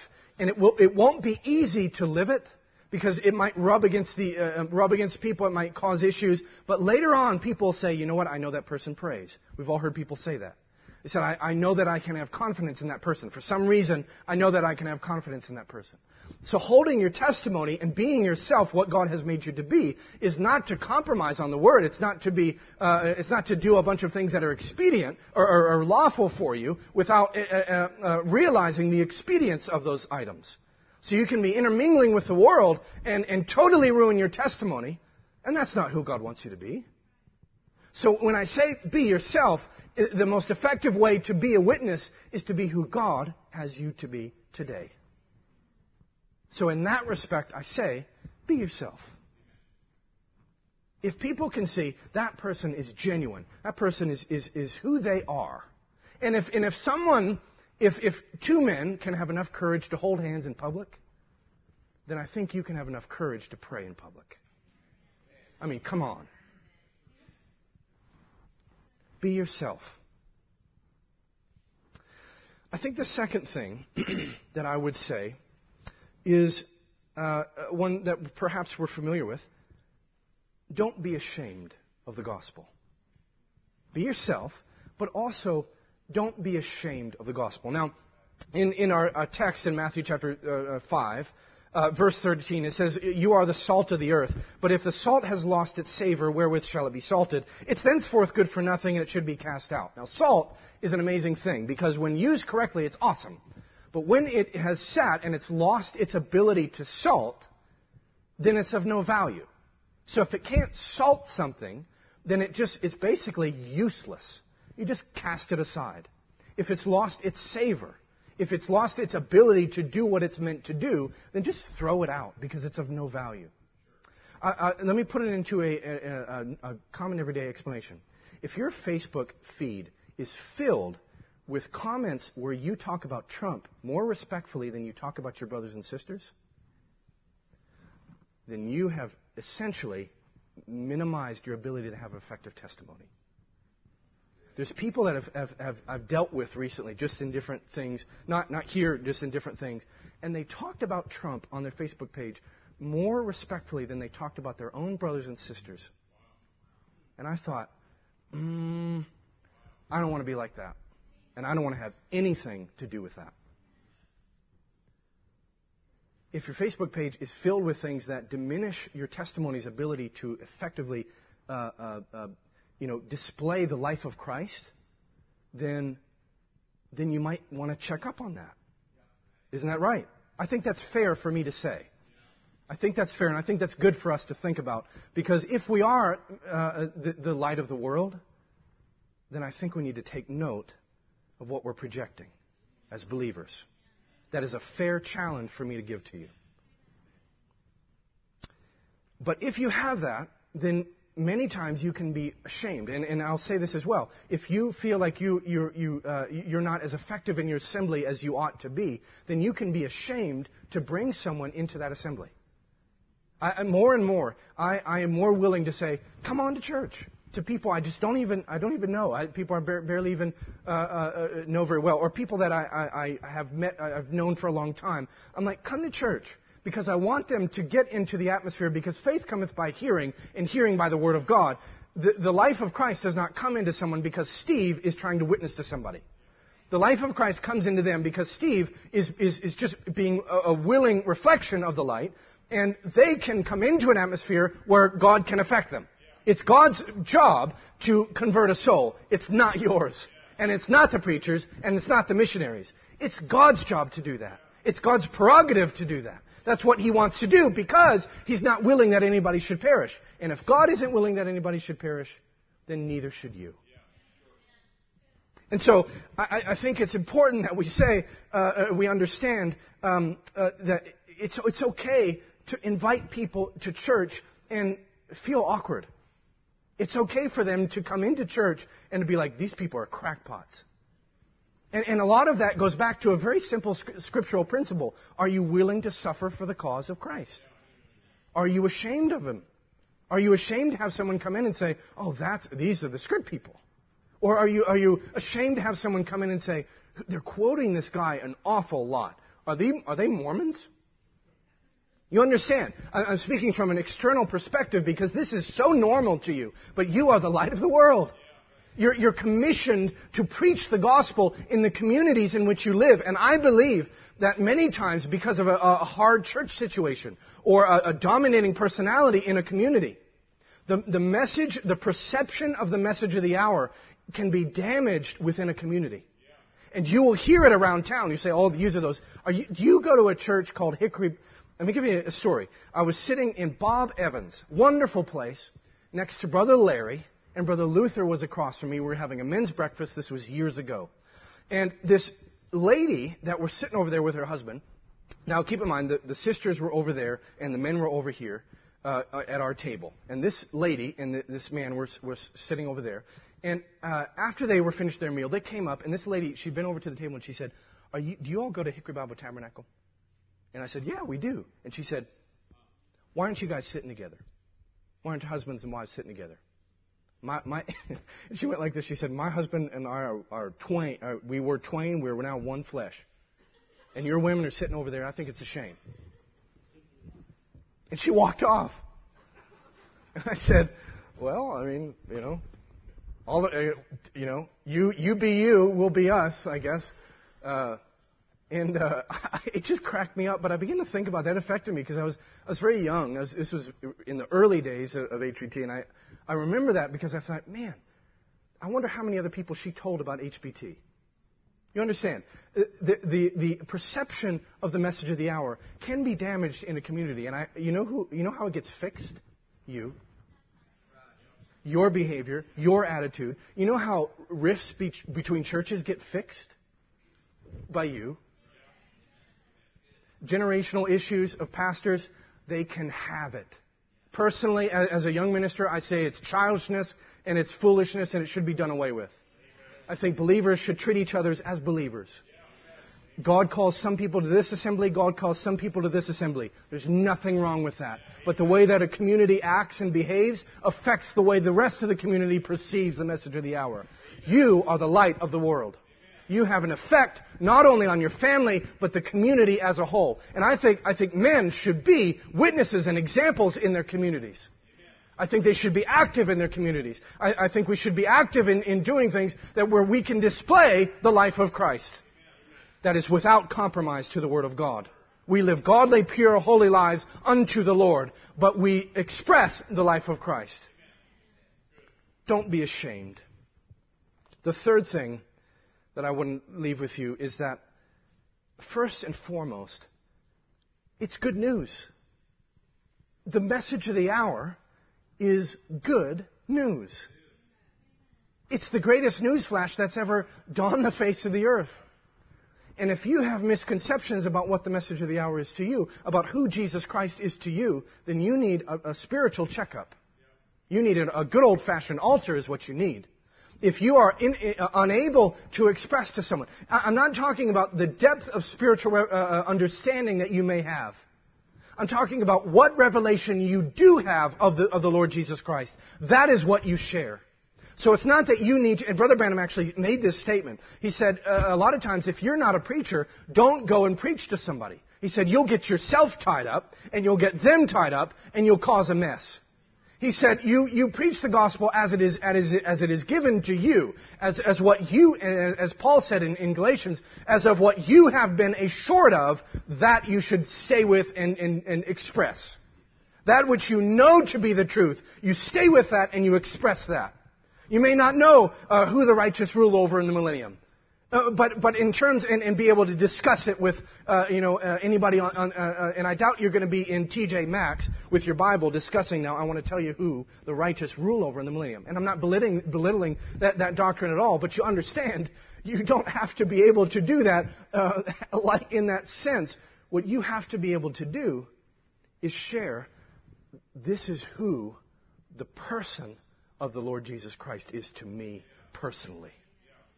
That's what Brother Branham said the, the, the, new birth was. Essentially is the revelation of who Jesus Christ is to you personally. And when you boil it down, that's the message of the hour. That's the message of the day, is who Jesus Christ is today.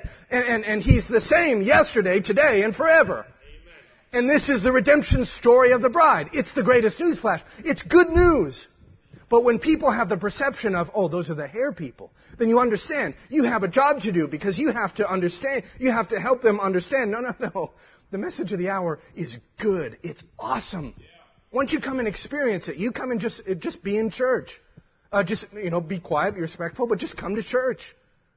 It's, it's, it's the Holy Spirit's responsibility to affect them, but you have to understand the way that you portray the message of the hour, the, the way that you reflect the light is paramount to how they perceive it.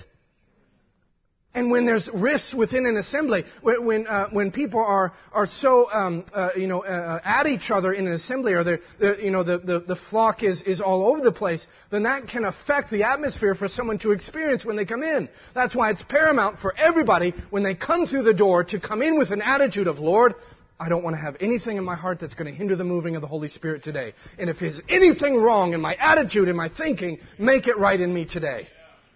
And when you do that, you craft and you're, you're allowing the Holy Spirit to craft and mold the atmosphere to be able to change not only you, but someone who has never heard the gospel of Jesus Christ before. The gospel is good news. 1956, the time is at hand. And what is it uh, what it is, we have to stand in, uh, in, in misery where Satan has bound us down. I like to tell the message, the good news that Jesus come to liberate you from all of these things and that you, uh, uh, and, and to see Him do it for so many. And I, well, I, I can't believe God to be a, a respective person.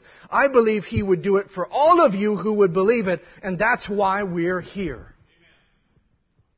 The gospel is good news. I think there's anything that we should keep at the forefront of our lives in, in just how to witness and how effectively do it. Because sometimes we can work ourselves up in, into such a frenzy that we're unable to say, hey, you should come to my church. Do you have a church? First of all, do you have a church? If you don't, hey, come on, come over to my church and, and, be willing to do that, even just in the simplicity of that engagement. Uh, so many times we have to say, well, I have to teach them the message of the hour all the way through. No, it's the Holy Ghost's responsibility to teach them the message of the hour because it's the Father that brings them to the Son. It's not you, but it's you who reflects the life of Christ. And if you don't have the happiness and the joy that the Holy Spirit brings bubbling up in your life, then I think it's time to examine yourself. Be yourself. Be who God has made you to be today. Because this, this is the day, this day, and this is, I love this. I, I really love saying this and sharing this with people. This, this is the day that the Lord made. God made this day. And He gave it to you. This day, as dreary as it is, is God's day and He gave it to you to live. That is a privilege. That should make you happy. God, you gave me this day. So and so's got COVID. So and so's got COVID. More and more people will probably get COVID. But today, this is the Lord's day. I'll deal with things as they come because many are the afflictions of the righteous. But this day, this is the Lord's. And you know what? Let us rejoice and be glad in it. You may not think that's very deep, but personally, I don't think you can get any deeper. Because that comes into the very human nature. That comes into everyday life. That comes into where it's so close to where Satan is working that it's, it's, very, it's a very difficult world to be in. In your mind, in your heart, and what, what the issues that you have, and what, what, what Christ is trying to work on in your life. And simply rising above all of that and say, This is the day that the Lord has made. And you know what? I choose to rejoice and be glad in it. You won't get today ever again. Be yourself. Don't be ashamed. But remember, the gospel of Jesus Christ, the message of the hour, is good news. It's not rules, it's not regulations. It is good news. It can change you, and it will change somebody else. I can tell you that. Would you stand to your feet? Musicians, once you come. Brother Branham, he said in 1961, he said, Now everybody can't be a preacher, but you got a voice, and if you can't preach the people a sermon, if you're a preacher, you're called to be uh, uh, to the pulpit to preach. If you're not, you're still a preacher, but live the people a sermon.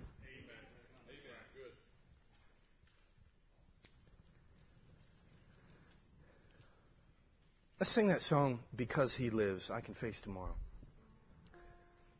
Let's just sing that together. Oh, because He lives,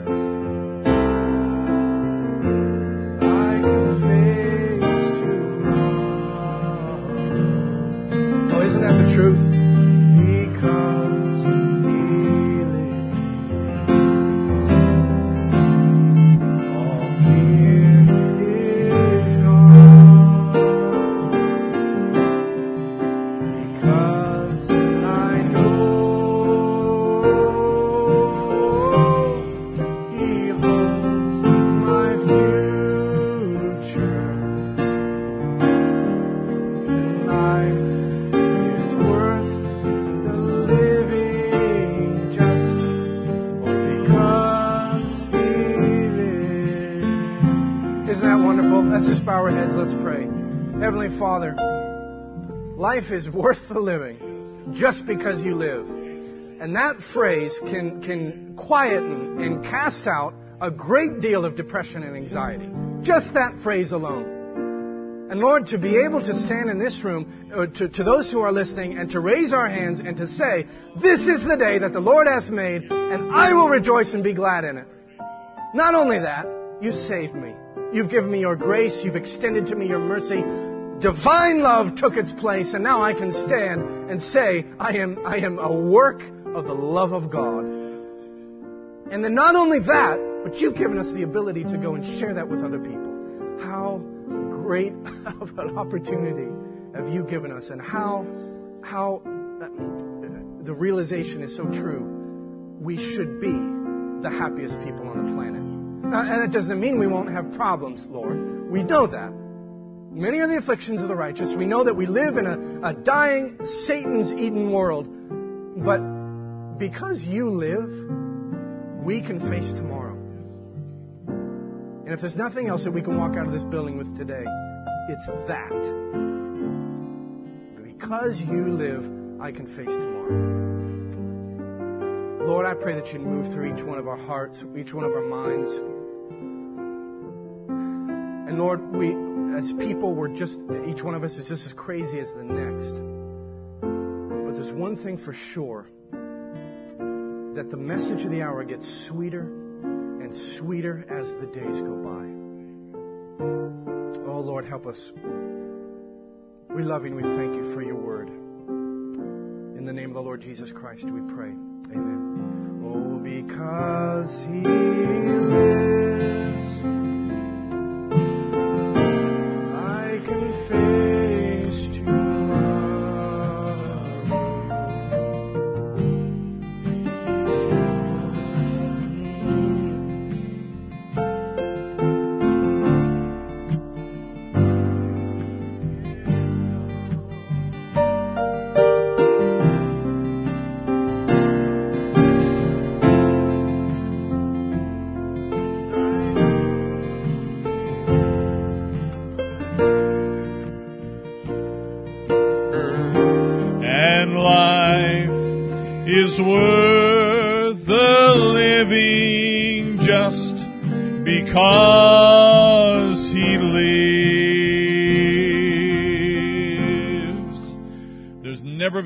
like this day. Never been a time like this time. Never been an hour. Never been a message like this one. Never been a, a, a, season where the pillar of fire has moved so clearly and so decisively through the Word. Never been a time. And God chose you to live in that time. It's got to be a reason for that, right? It's got to be a reason for that, that God chose you to live in this hour. And I believe it is because He wants you to carry the message to a dying world. Remember, you're the only light that a lot of people are ever going to see. You're the only light that people will ever experience. Let's sing it today. There's never been a day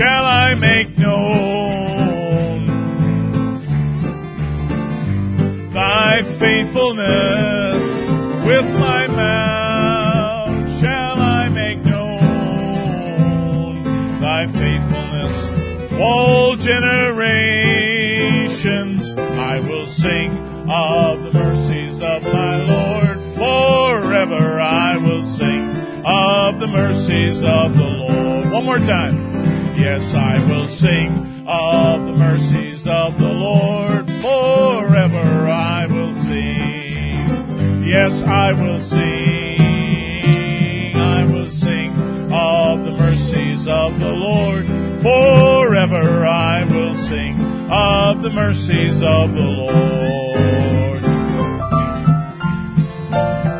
Shall I make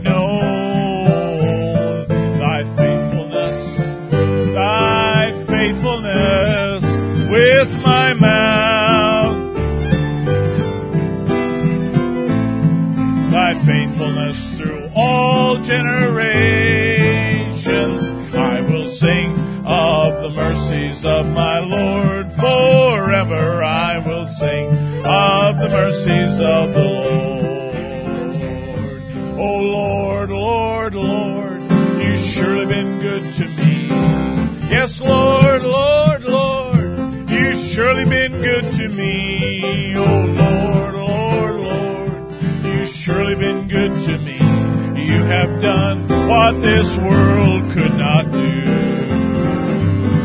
You saved my soul when I was lost. Surely been good to me. You saved my soul. I was lost. Surely been good to me. You saved my soul when I was lost. You surely been good to me. You have done what this world could not do. Oh, you healed my body when I was sick. You surely been good to me. You healed my body. I was sick. Surely been good to me. You healed my body when I was sick. You've Surely been good to me. You have done what this world could not do. Oh, Lord, Lord, Lord, you've surely been good to me. Yes, Lord, Lord, Lord, you've surely been good to me. Surely been good to me. You have done what this world could not do. Glory to God. Are you happy that you're one of them? Are you happy that the Lord found you and saved you? I think it's a wonderful thing. I'll tell you what, I you know I was thinking when Steve was talking here this morning, uh, I, and I, I really appreciate what he had to say. I appreciate all of what he had to say. He said a lot of things. And I remember the first time that I ever walked into a message church. I remember it very well. And uh, I, you know, I had long hair. Uh, I, I had cigarettes in my pocket in my jacket. I didn't know that I had them there, but uh, you know, it was just uh, dressed in uh, jeans, had lots of holes in them and stuff, and and that was not fashion back then. Uh, but but walked into a church, and I'll tell you, I walked, I I went to church like that because I thought that was normal. And And then when I got in church and saw these people, and they looked at me as abnormal because they had a different normal, I began to wonder immediately what is it about these people? What have they got that I don't have? Like, what is it that changes their perspective so drastically that, that and makes them so different? And they're happy about it. I mean, they were happy to be there. They were happy to sing. They were happy to rejoice. Uh, I, I wanted to know that. I, and, and I'll tell you, I was watching. And I believe in the same way, people watch us. You may not think so because you know you just sometimes you just think well uh, nobody pays attention to me. I can tell you that's that's not true. God chose you in this last day and gave you the, the light and the understanding that you have so that you could go represent him in a world that's falling apart. And this world needs representation of the kingdom of heaven more now than ever before and where you are where you live where you work who you communicate with, who you who conduct business with, and all of that go to school with. Uh, let me tell you, you're there for a reason. God could have you anywhere else. He could have you in any other time or age or place on earth, but God's got you here for a reason. And I believe, therefore, we should take that commission of representing the kingdom of heaven very seriously, because you you definitely can have an effect on people, and I think that's a very important thing. Uh, let's. I enjoyed the word this morning. I, I learned a lot, took lots of notes. And uh, I, I, think we should be courageous as well. I wanted to, I wanted to keep going with that little short list that he had, only three points. And I was thinking we should be we should be confident, we should be courageous, because we our message says that Jesus went to the lowest parts of hell when he died. And I was thinking this morning about why he did that. I believe that he did that because he wanted to make sure that he went to the lowest stronghold of Satan to let us know that even there Satan couldn't hold him. That death could not hold him no matter how low he went. And he went to the lowest part, the Bible says, and death could not retain him there. Satan could not bind him there. And if that's true, there's no, uh, there's no what if. Uh, you know, when you die and you, and you, think, well, what if Jesus had not gone there? Uh, what if somebody winds up there in the lowest part of hell? Hey, our message says Jesus went there. And you know what? He rose from that and came onto the Father's throne.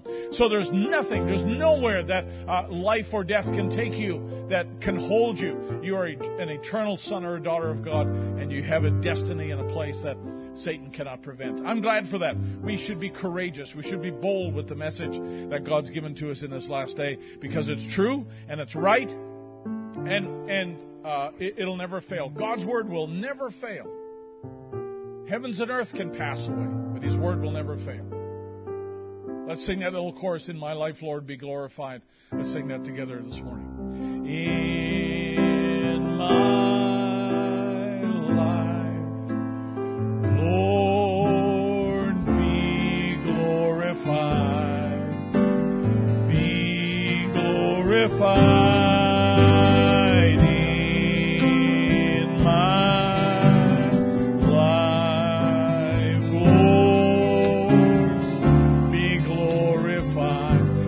Again now. Just make it your prayer this morning.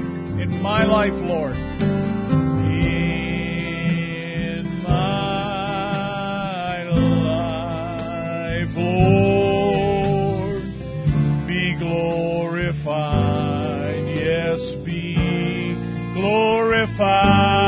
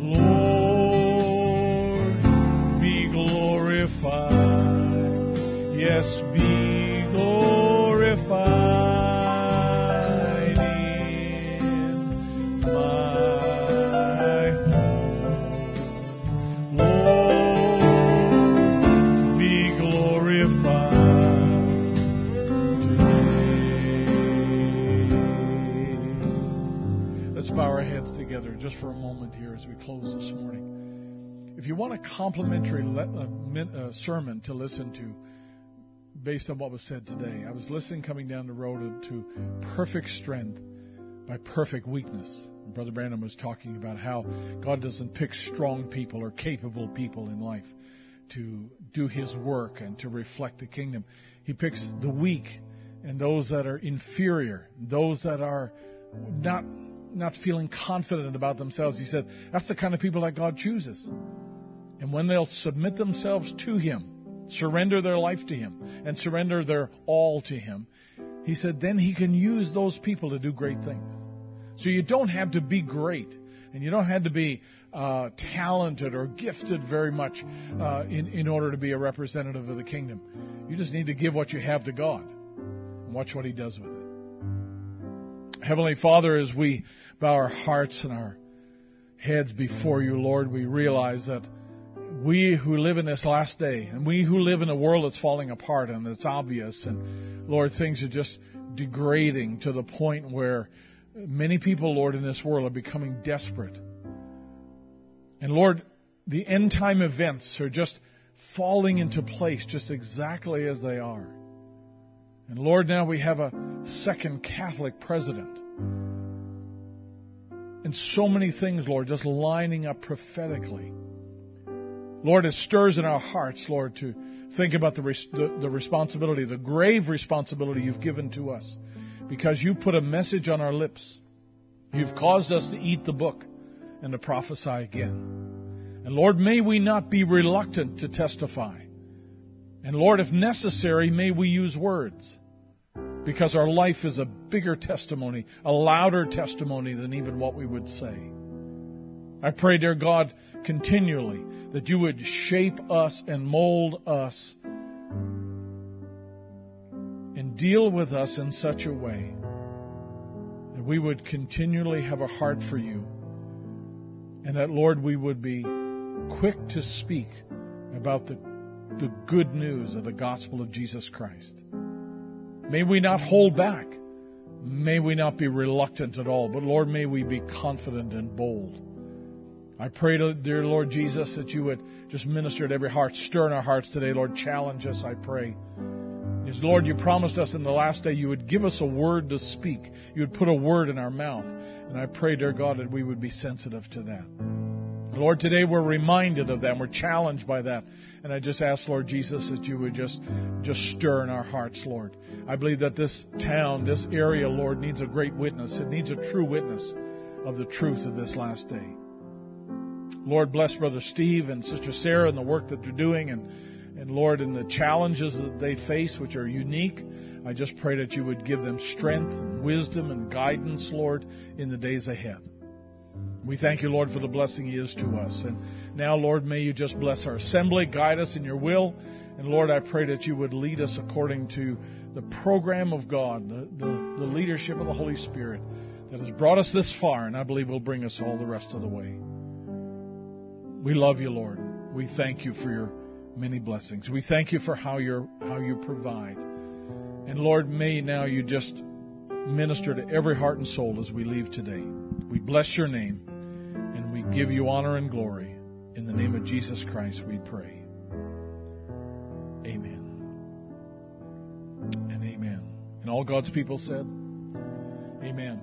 You're welcome to stay if you'd like to sing and worship just a little bit. It's, such a, nice atmosphere here, and to use both doors. So if you're on this side, we'll go out that way, and the other door for the other half.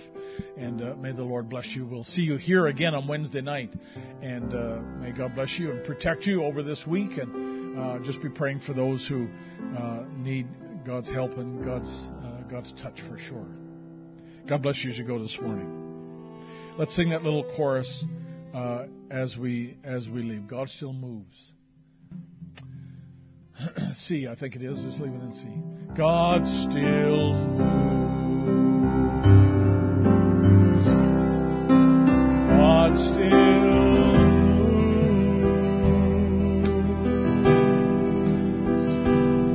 in the hearts of his people.